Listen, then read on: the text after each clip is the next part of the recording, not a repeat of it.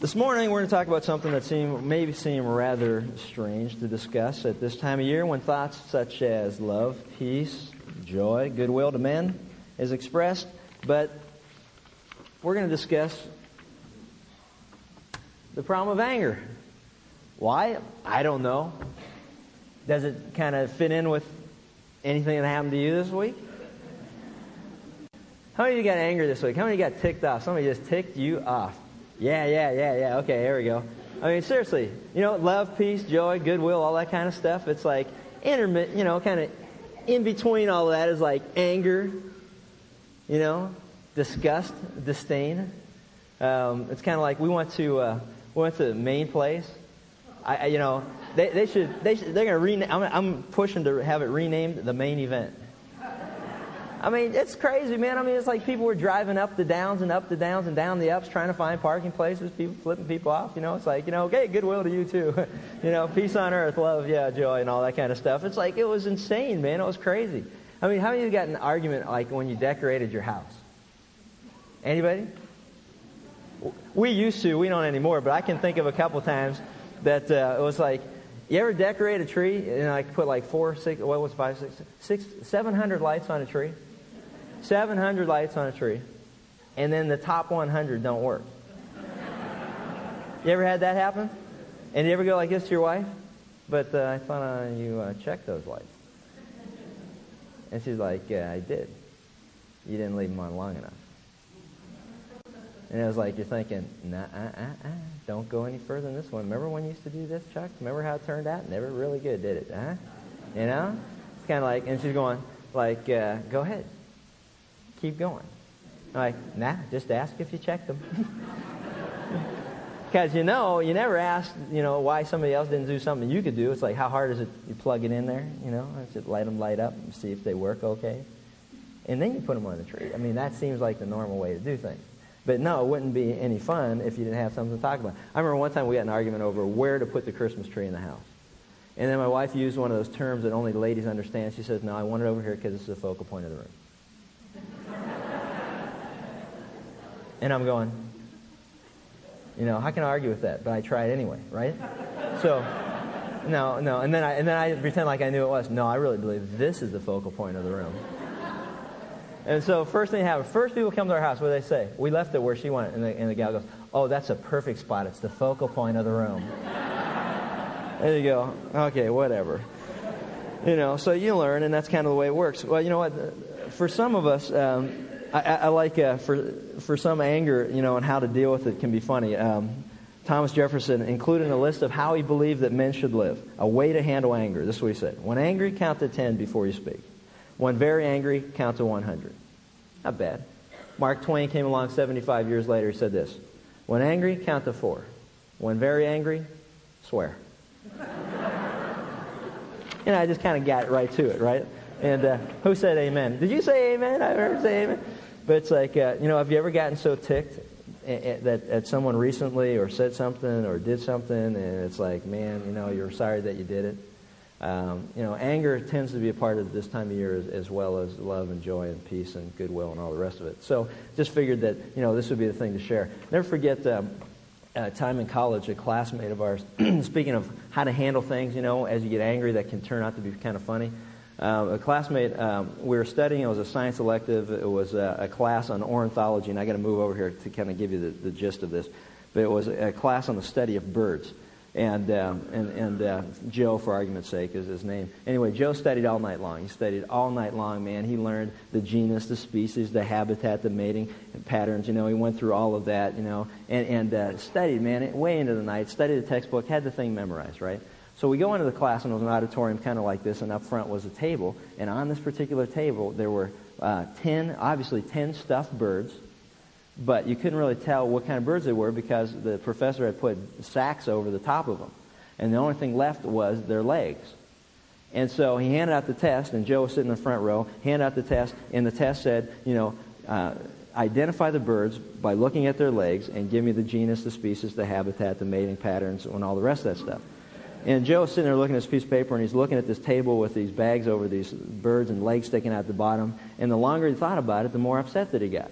You know how it is? He kind of like dwelling on something, the angrier that he got. He'd been studying all night. He had never heard this before. He took this class because he knew what the final exam was going to be like. You know how that goes.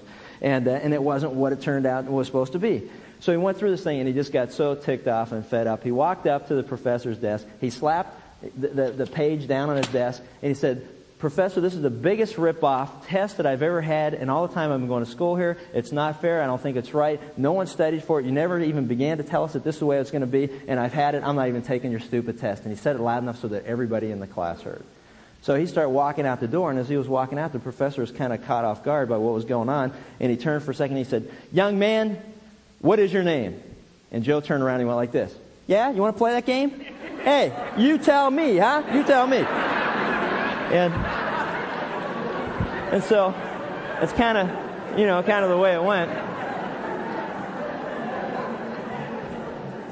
You know, you know. Hey, sometimes it can turn out funny, and uh, and sometimes it doesn't turn out quite that funny. But um, the thing about anger is, you know, depending if you keep your sense of humor, you know, you can get through it. But if you don't, it can get kind of nasty. In fact, um, I, I, not too long ago, I'd, I'd read several different newspaper um, headlines, and one of them was this: said "Rape suspect described as lonely and angry," as the headlines. There was a woman who was removed from an airplane uh, for stabbing the waitress with a fork. Um, she had got upset over something. Couldn't have been the food. and uh, you know, and so you know, here's headlines that you read. Or probably the most tragic of all, and this was a, this is true and, and, serious. There was um, it's the headline was "Man kills best friend with golf club." And uh, no, but the problem was this is true. And uh, what happened was the guy had gotten frustrated on a golf course, and he turned. And if you've ever golfed and you've ever done this, try to remember the story. He turned and he threw his golf club out of disgust and, uh, and embedded in the side of his friend's head, and uh, killed him instantly. And uh, so, you know, there is a funny side to anger, and, and yet there's also a very tragic side to it as well. So it's something that we need to identify with, and hopefully, as we go through this, we can see, you know, the difference between the two. But um, you know, if you've lived in a home where there's been outbursts of anger, maybe it's mom, maybe it's dad, maybe it's somebody else. Uh, there's nothing funny about it. Um, you know, I read in the paper the other day, and this is kind of interesting. Uh, John Daly, uh, the golfer, was arrested uh, for beating up his wife, and when the when the police showed up, uh, he had beat her up and just totally destroyed their house. And uh, the irony of all of it was the very next day in, the, in the LA Times in the sports section, they had a quarter page ad come to Dove Canyon January sometime and meet John Daly in person. well, you know, talk about the irony of, of advertising, huh? It's kind of like, uh, I mean, they should have put in parentheses, but don't get too close. you know, but you know, and this kind of stuff was going on, you know, and so it's like Rodney Dangerfield said, you know, he goes, he said, uh, he goes, uh, I went to a fight the other night and a hockey game broke out, um, you know.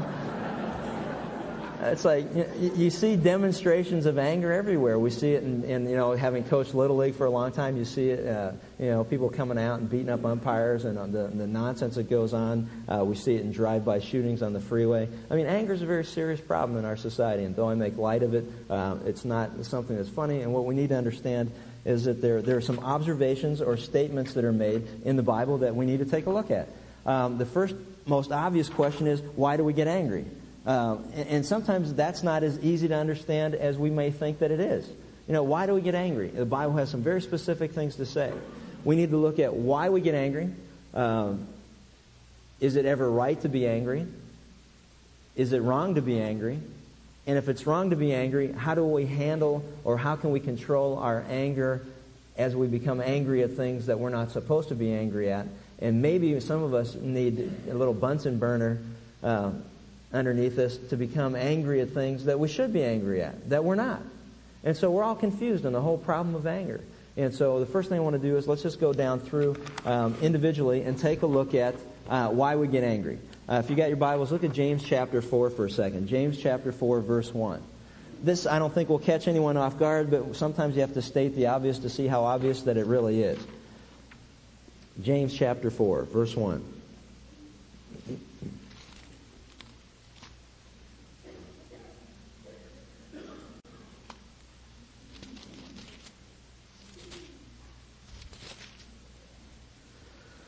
James 4 1 says this, and it's an obvious question. God says, uh, You know, what's the source of quarrels or conflicts among you? You know, what causes all the problems? He says, Is not the source your pleasures that wage war in your members? I mean, he said, Isn't that an obvious thing? So, what's the source of arguments in your home? Isn't it your own pleasures that wage war among you? It's what one person wants, the other person doesn't want. And the most natural thing in the world is God says, you know what, we get angry because it's, it's a natural thing to do. And He associates it with our natural being, who we originally were. And that is very simple. It's like, hey, you know what? If you don't get your way and somebody else gets their way, or if I don't get my way and you get your way, it's natural to become angry about it. Every one of us want our own way. We want to do what we want to do. I want the tree where I want it. I don't care what the focal point is. That's not even the issue. It's really a test of supremacy. Who's dominating this home? And again, I am constantly reminded. so, you know, and the quicker I grasp that, the less frustrated I'll be. Right, guys? Amen. Right, ladies? Amen. You know, but it's natural. It's our natural tendency. If we don't get our way, we get angry. And all you have to do is look at a small child. Know, all you have to do is look at Christmas. You know, get what you want. Somebody else gets something nicer. Somebody else gets something better. Somebody else gets something you don't get anything. Somebody was forgotten and you weren't. Someone went the in-laws instead of the outlaws. Somebody went wherever they went. You know what I mean? And it's like you didn't get your way. So what did you do? You know, they didn't come to your house. So what do you do, mom? You know, you stuck your finger up your nose, walked around the house and pouted. You know what I mean? And that's just the way that it is. Why? Because it's natural. You don't get your way, then you, you pout about it. It's a natural thing to do. And God says the quicker we realize it and understand it, He equates that, though, with our natural selves. And we'll talk more about that in a minute. So the bottom line is, is that, hey, you know what? Some of us just get mad because, hey, that's just the way that it is if I don't get my way. Turn to Ephesians for a minute and look at chapter 6. Turn back to Ephesians 6. I think it's also important to understand that when we're angry over things that we're not to be angry at, that it's not encouraged by God. There are some things we should be angry over, and there are some things we should not be angry over, and we need to learn the difference between the two. Ephesians 6 verse 12 says this. It says, For our struggle is not against flesh and blood, but against the rulers, against the powers, against world forces of this darkness, against spiritual forces of wickedness in the heavenly places. One thing that we all need to understand is that when we are angry over that which we are not supposed to be angry, when it's a selfish anger that doesn't, has nothing to do with what God says we should be angry at, that that anger is encouraged not by God, but by our enemy. That's as simple as it gets. There's nothing that I would think is a strategy of an enemy that the enemy would want more than to totally screw up such a sacred time as Christmas when we're reminded of the love of God and the God's love for mankind, there's nothing that Satan would like any more than to have us forget that in the fit of anger or resentment or something going on in our own household that has to do with selfishness and everything else. It takes away totally from what we're to focus on.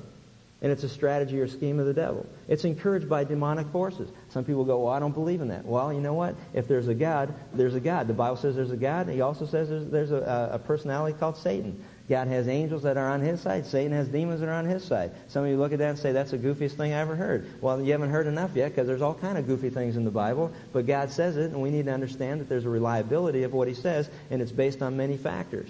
And we've gone in depth and many times on what those are. But the reality of all of this, God says this is a very real issue in life, that there's a struggle that's taken place, and the struggle is that we've got an enemy who wants to destroy the purposes of God. And anytime that we become angry at that which we shouldn't be angry at, we fall prey to that scheme or that strategy. So we need to understand that. We also need to understand too that if you look at Proverbs 11:12, when we are angry at that which we should not be angry, we lack the wisdom of God. God says that we need to be, you know, mindful of that which God says is right or wrong. We need to have wisdom in those areas. And he also, he recognizes that when we are angry uh, at that which we're not to be angry, we can't control our own spirit. We're out of control, is what God's saying. And jot those down and look them up for yourself. The bottom line of it is, is very simple, that if we cannot, he said, you know, if a person can't control their temper, they're worse than a city without walls.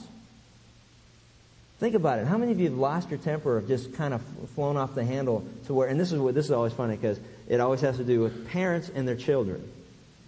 You call them every name but theirs. You call them every other kid you ever had.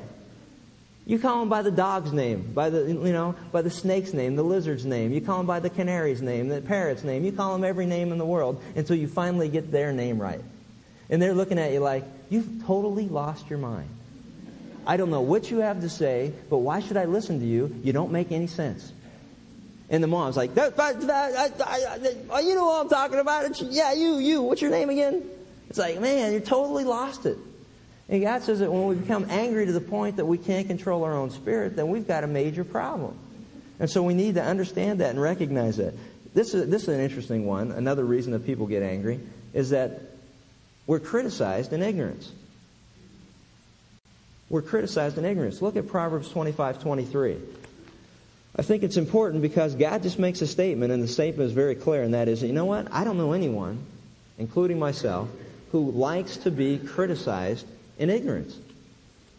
Who likes to be criticized in ignorance? Who likes to be accused of something without the facts being known?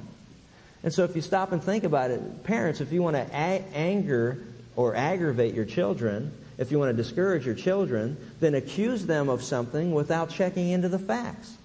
It's a surefire way to disrupt your relationship. Probably the greatest hindrance of interpersonal relationships is anger. You get so angry they don't check into the facts. You don't even know what's going on. And God says that, you know what? No one likes to be criticized in ignorance. I don't, you don't, and it's a respect that we should show to one another. Proverbs 25, 23. The north wind brings forth rain and a backbiting tongue and angry countenance. Talking about being criticized. It's going to promote anger. And I think it's important that we understand that because we are so readily available to criticize other people. Proverbs 27 4 says that um, we're also jealous people, as simple as it gets. You know what? And you never see more ugly, uglier source of anger than in Christmas Day when somebody opens something nicer than what you got. Look at they got. Look at I got. Oh, look at this again. Oh man. Oh great. Ah, good for you. You know, and that's just like, hey man, why do we get angry? You know, the prodigal son, why did he get angry? His brother was treated better than he was treated. That's what he thought. And so he was angry by that, and it's jealousy. And then number seven is that we're proud. No one likes to be told what to do. No one likes to be told they're wrong. And the last thing, obviously, is that no one likes to be corrected. And that's really the root of a lot of problems that we have. And that's what's causing anger here. No one likes to be told what's going on. We all want to tell other people what's going on. No one likes to be corrected for that which we're doing that's wrong. And really, the whole process that we're going through is a matter of someone who does not want to be corrected uh, and has their own agenda. And regretfully, as a result, there's a lot of anger that comes of all of it, and we need to be sensitive to that. Um, you know, it's it's difficult, you know, and uh, and, and it's a hard thing even to discuss when pe- when certain people are involved. But we need to understand that we all need to be subject to the correction of the Word of God. We all need to be subject to it in our own personal life as well as in a, in a life corporately. So those are the reasons. I mean, it's, it's simple. God just makes simple statements. Here's the way it is. Now, the problem is that many of us don't know when it's right to be angry. And I want to specifically talk about that for the next couple of minutes because some of us are angry at things we shouldn't be angry at, and we're not angry at things we should be angry at. And there's a, there's a contradiction there, and uh, I want to take it and we'll just go through it one at a time. But um, the first thing is, in Exodus 32 is a great example of this. And uh, if you want, let's turn to that for a second. Exodus 32, verses 19 through 28. It's a great example of when it is proper. And you know what? Not only is it proper, but the, the Bible commands us in Ephesians 26 to be angry. Be angry, and yet do not sin. But we need to know what to be angry over, what those issues are. In, in Exodus chapter 32, we see an example of when Moses got angry at the people of Israel. In verse 19, look at it says, and, and it came about as soon as Moses came near the camp that he saw the calf and the dancing, and Moses' anger burned, and he threw the tablets from his hand and shattered them at the foot of the mountain. And he took the calf which, which they had burned, they had made, and burned it with fire, and ground it to powder, and scattered it over the surface of the water, and made the sons of Israel drink from it. Moses came back from the mountain after being given the Ten Commandments by God, came down. People of Israel that were in absolute idolatry before God. And he became angry at them. And his anger burned against them. And God does not rebuke him for his anger, but in fact commends him because, very simply, the problem was in verses uh, 1 through 6, it explains what's going on. And verse 6 kind of sums it up. So the next day they rose early and offered burnt offerings and brought peace sacrifice, and the people sat down to eat and to drink, and they rose up to play. The bottom line was Moses comes back from, from receiving the Ten Commandments. He comes down, he sees the nation of Israel, the people of God, and you know what they're doing? They're having just a big drunken orgy, is what they're doing. That's exactly what it means. 1 Corinthians 10 ex- explains it in detail. They're having a big drunken orgy, and Moses became angry at it. And there's something wrong with the people of God when we do not become angry at sexual sin. There's something wrong with this. Whether it's immorality, whether it's pornography, whether it's adultery, whether it's homosexuality, whether it's rape, whether it's incest, whether it's, uh, you know, you name it. Any form of sexual sin, there's something wrong with us as God's people if it does not anger us to be, or, or upset us, or we tolerate sexual sin in any form. Now, here's where we get in all kind of trouble. We need to be sensitive to the sinner, but we need to take a hard stand against the sin. And that's where the struggle really is, isn't it? So you need to be angry at homosexuality, but yet we realize there are people that are struggling with that particular problem, and we need to be sensitive to them. We need to be angry at those who commit adultery, but yet we realize there are people behind the problems that we need to be sensitive to. Uh, this, but there's no different than someone who commits rape. See, our problem is, is that some sexual immorality we have more of a tolerance towards than others. It's still, thank God, you know, disgusting to most people in our society uh, to hear of incest when children are involved. We still, it really bugs us, and we still get upset about it. And thank God it still upsets us when we hear of rape. But now we hear this new concept of rape called date rape. And then date rape, you know, they, you know, who knows if they really deserve it or they don't deserve it. And we go through this mental gyration that goes along with it. And now we become more tolerant of adultery because there's more and more people that are doing it. And so we have this mental gymnastic now that goes on. And we become more tolerant of homosexuality because we've got, you know, a new administration that has an agenda to make it a, a part of our society as an alternative lifestyle. And so now that there are more numbers to it, but the problem is that God has never been swayed by the majority opinion of anything. And that's just the way it is. That goes back to what I said. It's a theocracy. It's God's way or no way. And he's not swayed by the majority of anything. Ask those in Sodom and Gomorrah who were all in favor of a homosexual lifestyle. God said, I don't care if you're all in favor of it, I'm going to destroy you. So you're all messed up. We're all messed up. That's why there was a flood to begin with. So we need to understand that we cannot allow this type of activity in our culture to somehow or another sway us as to, to say what is right and wrong. We need to be angry at it. We need to be angry at the agenda. We need to be angry at all of those things. And it's important to understand that. We need to be angry at child pornography and all forms of pornography. But see, at the church, we, have begun to, uh, we, we accommodate some of it. And so when we have all kind of problems in our society, it begins in the church. Because the church is the only institution that has been founded by God to be a ministering agent in society to bring about change through the power of the Holy Spirit. We can't issue, we can't usher in a new age of administration by legislating certain things. Hey, we'll try to legislate it, but the reality of it is, is that we all need a changed heart. Because when our hearts are changed and it's from within, then the, then the Holy Spirit of God will bring about revival in our country. We're trying to legislate things that people don't have the ability to be able to live because they don't have the power of the Holy Spirit living within them. We need to share the gospel. That's what the church is all about. And I'm afraid that sometimes we take off on a tangent of a political agenda and we forget what the purpose of the church is. The church is to preach the Word of God. The church is to introduce men and women to Jesus Christ. The church is to help people understand that's the only thing that's going to change society as men and women who have come to know Christ and the power of the Holy Spirit living within them and dwelling in them, enabling them to live a life that's pleasing to God. That's the only thing that's going to change our society. We need to get back on the right target again, and we're getting so far away from it.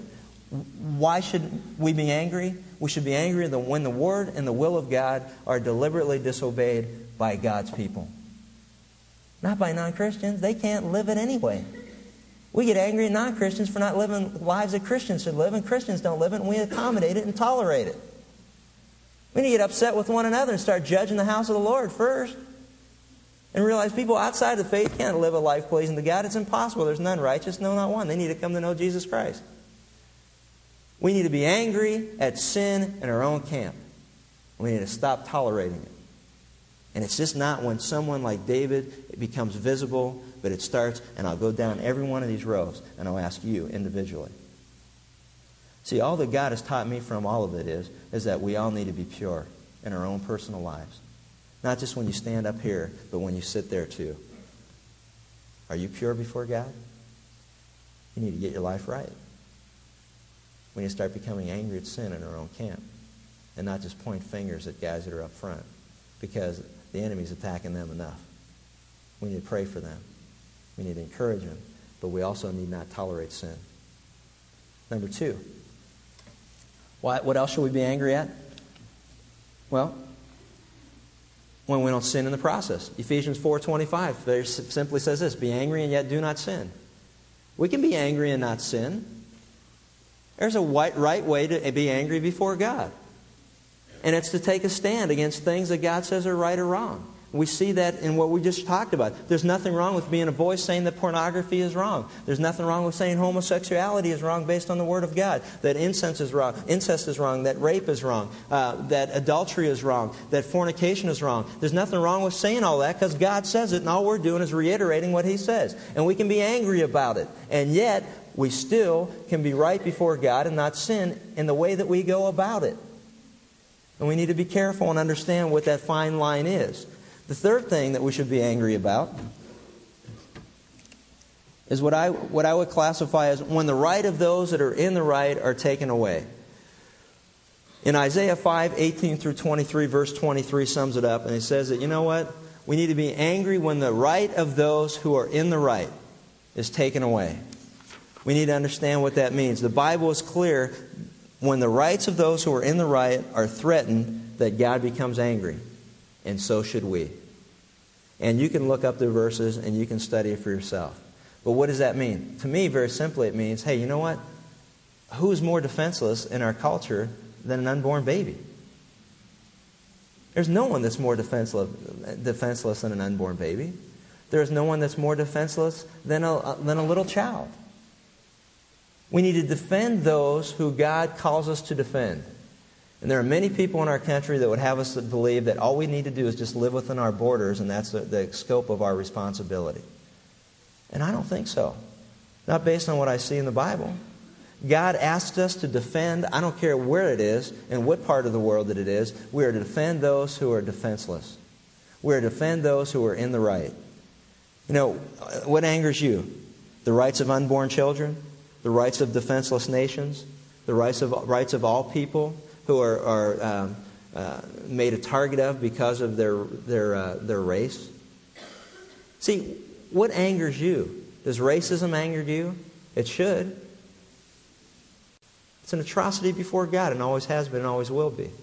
And we see more and more hate crimes and all that garbage starting up again. God's people should be the first to stand up and say how ugly and wrong it is before God. You angry at a legal system that doesn't hold anyone accountable for their actions? How about the ACLU? What a joke. You want to talk about getting angry about something? The ACLU. The ACLU protects anything and everything that is contrary to Judeo Christian values and principles. And it's the only thing that it attacks. It's ridiculous. We need to stand up against that kind of nonsense in our society. When the rights of those who are in the right are taken away, God's people should be the first to speak up against it. What angers you? What's funny is I can I list all these things, and it's like, so we sit here and we go, uh, well, that doesn't really anger me. Well, why not? Because, well, what angers me when I don't get to put the Christmas tree in the right place in the living room. And I can't be expending that anger all over the place, or I'll use it all up. Just think if we were angry at the things God got angry at, we'd probably get along a lot better around the house. We'd be too tired fighting the fight. We'd be all looking at each other for encouragement and support. We'd be a church going, oh, let's support one another and encourage one another. Let's help one another. It's like a hospital. Let's bandage each other up. But now, man, we're, we're like all fresh and ready to fight when we come to church, but we're not fighting anything else. We're not angry about anything else. We're angry because I don't like the music and it's too loud and it's not this and it should be Christmas hymns and it's not those and it's choruses and why is it choruses and why has he got long hair and I'd cut it for him and you know and like well well we like her but she doesn't sing the jazzy version of Christmas songs it's like oh please grow up you get me sick. I feel better. How about you? Thank you. All right, all right, all right. Turn with me in Mark chapter 11. Mark chapter 11. What else should you be angry at? Man alive, we get angry at everything but what we should be angry at. Mark chapter 11. This one, I don't care who you are. You be a believer or not believer, man. You never come to church or always come to church. This is one that we all can identify with. Mark chapter 11. You want to be angry at something? Man, this is one thing that just gets me sick. Mark 11, 15 through 17. Look what it says. And they came to Jerusalem, and he entered the temple and began to cast out those who were buying and selling in the temple, and overturned the tables of the money changers and the seats of those who were selling doves. And he would not permit anyone to carry goods through the temple. And he began to teach and say to them, It is not written, it is, it is, is it not written? Is it not written? My house shall be called a house of prayer for all the nations, but you have made it into a robber's den. Man, you want to talk about something that aggravates and upsets and frustrates God, and it should anger us too? People that are in ministry who are abusing people and they manipulate the Bible for their own purposes and their own benefit and their own agenda, and they've got this little thing or they know how to manipulate you. And I talked to a gal in this class who whose grandmother was sick and dying in a convalescent hospital and got a letter from a ministry and in the letter was this the dumbest thing I've ever seen in my life and it was like 8 pages long and inside of it was a prayer pillowcase. But it wasn't a pillowcase, it was a piece of paper with a picture of Jesus on the cover of the, of the pillow. And in the body of the letter, and it was worded in such a manipulative way that it would put the fear of God in anybody who really didn't understand anything about the Bible. But it said basically this If you want God to heal you, then sleep on this pillow tonight, face down. It's like face down. I would think that, you know, the chances are good that you don't wake up. you know, I want to breathe when I'm sleeping. But anyway, sleep on this thing face down. In the morning, send your $20 in the pillowcase back. But if you should do, and it said this, it was, was a kicker, but if you but if you will not do what God is requiring you to do, then just send it back so that we can send it to somebody else who has more faith. Is that the grossest thing you've ever heard or seen in your life? It is disgusting, and we have every right to be angry about it. It's a joke, it's a ripoff, and all that it does is it puts everybody in the Christian camp for those who are outside of that faith and are looking at it saying, well, you know, I'm not real sure about this Christian thing, but everything that I hear, they're a bunch of con artists and they're a bunch of sleazeballs that are trying to take you for everything that you've got. And there's the dilemma of the movie Leap of Faith with Steve Martin, you know, of taking advantage of people and raising money for the purposes of their own agenda. We have every right to be angry at that, and we have every right to expose that, because what happens is, if there's enough abuse of that, guess what will happen with an administration that comes into town that says, you know what, we don't believe in any charitable contributions anymore, and every church should stand on its own because there's too many flakes out there who are manipulating the tax laws to take advantage of it, and they got their own agenda, and all it takes is one person to stand there and three people to believe what the garbage that they're teaching, and they become a church, and now they're tax exempt. And guess what? Every good organization that's trying to do what God wants it to do will lose its tax exempt status because of what's going on. And if you're not angry about that, then you don't know what to be angry about. What in the world are we going to have to do to catch our attention? There's nothing more heinous than ministries that manipulate people and somehow have them to believe if they give money that they'll be right with God. There is no amount of money that you could ever give to make you right with God. The only way that you're right with God is believing on, in Jesus Christ as your Lord and Savior. And it doesn't matter whether you ever give a dime after that. Now, if you want to, as a response to what God has done, then hallelujah, go ahead and do it. And God loves a cheerful giver, and we need to understand why we're giving. But we're not giving money because God needs it, and we're not giving money because that's what it's going to take to get into heaven. There is no monetary entrance fee to get into heaven. Jesus Christ paid the price, and He did it all by Himself. And He doesn't need our help, and He doesn't need any money that you may have. It's like the, the one minister said, passing around the hat. Man, I was like, pass the hat around. You know, I was like, he kept passing around because nothing was ever being put in it. Finally, he got the thing back up front. And he said, let us pray. Lord, thanks I got the hat back from these people. You know? kind of the way it is, you know? Sometimes that's just the way it is. Number, number five, and we'll close on this. And we also should be angry when man made rules are more important than people that are in need and read it for yourself. But basically, the bottom line was the Pharisees got angry at Jesus for healing a man who had a, had a withered hand on the Sabbath. And Jesus, Jesus was extremely angry at their callousness of heart for what they were trying to condemn him of doing. You know what? Here's the whole problem in a nutshell. You want to know what the problem is? The problem is that the church has become programs and policy to the detriment of people. That's what the problem is. That's what the whole problem is. We got this bylaw and that bylaw and this program and that program and this committee and that committee and this policy and that policy. And by the time you're done going through all the hoops and all the steps, guess what happened to the person? They're dead or they left. Then you don't have to worry. But we stuck to our policy. You know, and I, and, and, and, I, and I struggle with it because I struggle with authority and I struggle with submission and I struggle with Romans 13 and I struggle with how God's established the church and I struggle with all of these things. And yet in my heart, man, I'm still, I'm still compelled to feel like God still cares about people more than he does programs and policy. See, Jesus died for people, not programs, not policies, not rules, not regulations, none of that stuff. And it's, it's a struggle. It's a struggle. And I just want to encourage you to consider the things that we should be angry about. Next time we get together, we'll look at things that we should not be angry about. And if we get angry about those things, we'll look at ways to control that anger. But stop and think about this. When the word and will of God are deliberately disobeyed by God's people, we have every right before God to be angry, and we should. We can be angry and yet not sin in the process and be right before God. We should be angry when the rights of those that are in the right are taken away, and we need to stand up and we need to say something and we need to be heard in our society. But we also need to understand that changing of laws and administration and all that kind of stuff isn't what's going to change our society. Our society will be changed from the heart of men and women who come to know Jesus Christ. And God will change society through us. We need to also understand that God is angry, and so should we, when profiteering is accomplished under the name of ministry. God, help us never to be manipulative like that.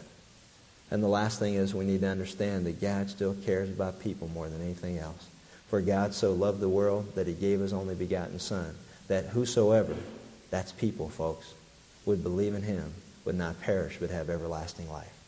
We need to be weary and leery about people who are angry about everything. And we also need to be equally leery about people who tell us we shouldn't be angry about anything. But somewhere in the midst of all of it, the Word of God gives us a balance of what to be angry at. And God help us to, to be angry at those things and not angry at that which God says we shouldn't. Let's pray. Father, we just thank you for this time once again, just to see some clarity from your word. God, help each one of us to examine our own hearts as to that which gets us angry and upset.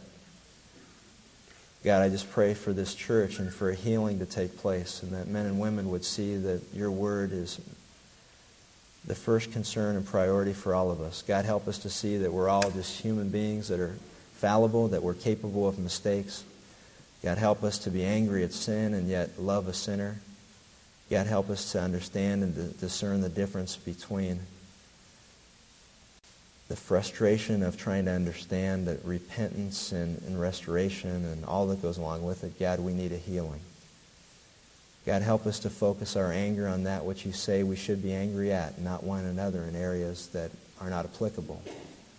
God, we just ask for your healing to take place in each of our lives individually as individuals and collectively as a church and as a church as a nation. God, help us to see that. God, help us not to lose track of the most important program that you have, if you want to call it that, and that is introducing men and women to the reality and the truth of the gospel. That you loved us so much that you sent your only begotten Son. That whoever would just believe in him would not perish but have everlasting life. God, help us to keep the message simple and true. God, we just thank you for this time, and we just pray that we can become men and women who are wiser based on your word, and that it would affect the way that we live, and it would affect every decision that we make from here on in. In Christ's name, amen.